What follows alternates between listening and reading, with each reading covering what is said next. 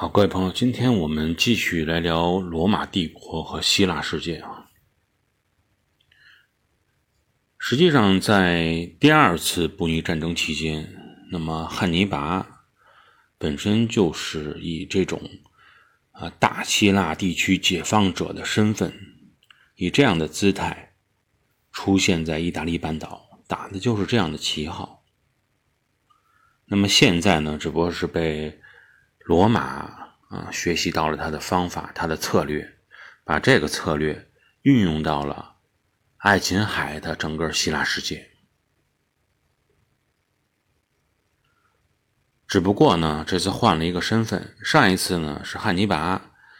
觉得罗马是压迫者，我要去攻击罗马，我打的是这个旗号。现在罗马觉得说马其顿是压迫者啊，是你们的压迫者，我要成为你们的解放者。那么，因为罗马打出的是这么一个非常聪明的解放希腊世界，我让你们这些啊愿意独立的城邦不再受马其顿的领导，各自为政，自己去放手啊经营吧。所以，马其顿人在开战之后就发现了一个问题，发现真正支持自己的盟友确实是少得可怜，纷纷露出了尾巴，露出了真面目。当罗马人在战场上接连取得了几场胜利以后，那些本来在心里就不满马其顿领导的那些希腊城邦，很快的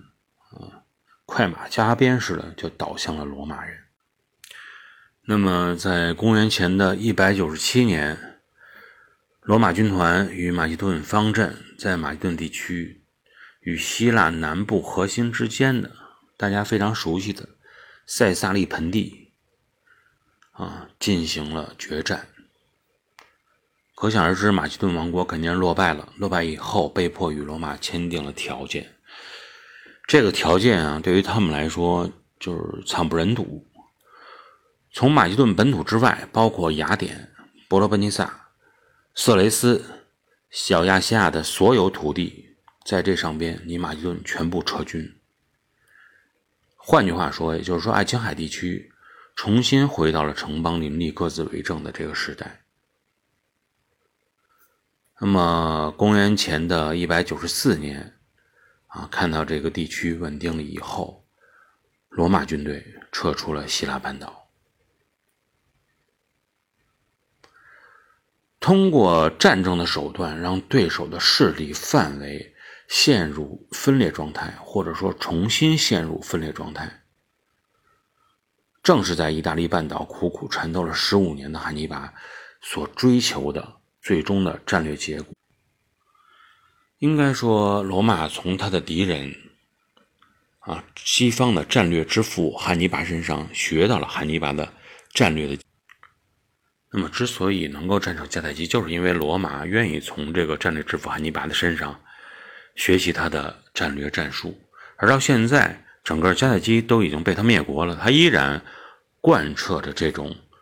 战略的精髓。所以从这点上来看，哈，不论一个帝国，还是一个人，还是一个公司也好，不管是怎么样，学习这个东西啊是非常之重要的，而放下身段来学习。啊只要是对你有利的，你都去学这种东西，啊，往往是你制胜的这种法宝。啊，很多人啊，愿意去学习，从书本上学，啊，从朋友之间学，但大部分人是不愿意从敌人身上学的。为什么呢？他本身有一种抵触情绪，啊，他反感看到你的敌人，啊，看到你的对手。或者看到你不喜欢的人，可能呢，你的敌人、你的对手确实在人性上有缺陷。呃，用现在的标准评判，是一个很招人讨厌的人啊，你见着他很厌烦，影响你的情绪，所以呢，大部分人是回避的，甚至于说是，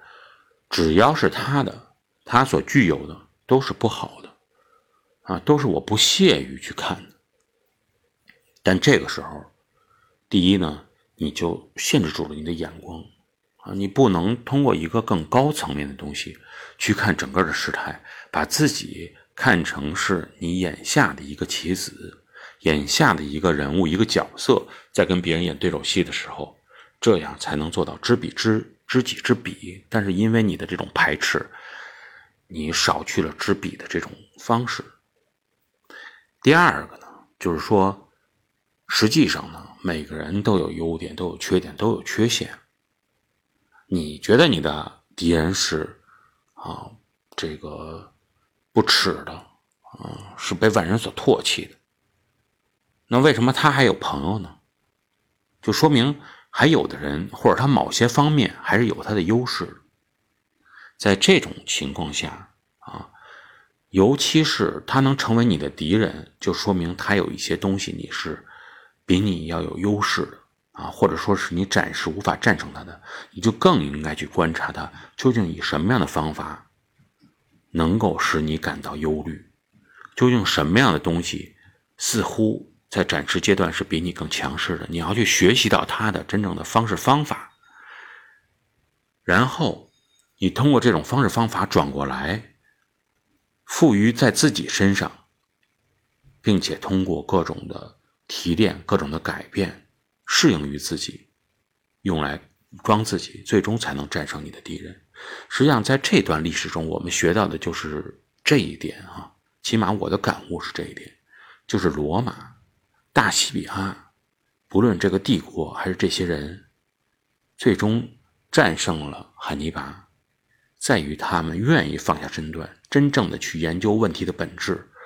而抛弃了个人的喜好、个人的情感。所以呢，在这一段过程中，我觉得还是有很多回味之处的。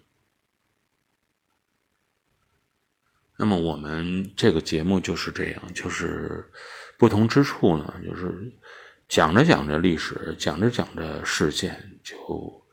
会有一些感悟啊，嗯，啊，很多朋友留言说觉得有些总结感悟吧很有特点啊，也比较深刻。我也希望大家在听完每一个每一期节目以后啊，如果你有自己独特的看法，也可以在留言区里边留言，或者进这个我们这个节目的朋友圈啊在里边发表自己的看法，大家一起来探讨。嗯，事情嘛，就是用来琢磨的，越琢磨啊越有意思，越琢磨，个人呢提高的也越快。那么我们再回过来啊，继续来说罗马对马其顿的这种征战和解放希腊世界的目的。客观来说，罗马和迦太基是有区别的。也许迦太基真的是希望希腊世界能够各自为政、独立起来，这样他就可以继续自己的经商，啊，他与这种独立的城邦去进行贸易往来是他的终极目的，这样就足够了。但是罗马跟迦太基是不一样的，我们之前提过，不一样的本质在于哪儿？不一样的本质就在于迦太基是商本文明。罗马却是实实在在的农本文明，所以呢，农本文明的帝国在终极域是有本质的区别的。农本文明啊，这种帝国，它终极目的是以占有土地为它的终极目的，而不是简单的说让你独立起来，跟你去做生意这么简单。所以也就是说，如果希腊世界里边的人稍微够聪明一点点的话，他们在当时欢呼罗马能够为他们带来自由的同时，应该是有一些人的头脑里有一丝的隐忧，因为他们会感觉到，将来总会有一天，罗马将会成为比马其顿更难对付的征服者。在分析一个事件的时候，有些时候，经常有朋友觉得分析不清楚，分析不明白啊，这个事情太蹊跷，怎么会这么发展呢？不理解，他怎么会这么做呢？啊，想不通。那么在这个时候，实际上关键的问题就在于哪儿？就在于你要去了解他的本质、他的目的和他的欲望。只有了解了这三一点，你才有可能抽丝剥茧似的了解到事物的本质和事物的全貌。好，今天呢就跟朋友聊到这里，下一期节目我们再见。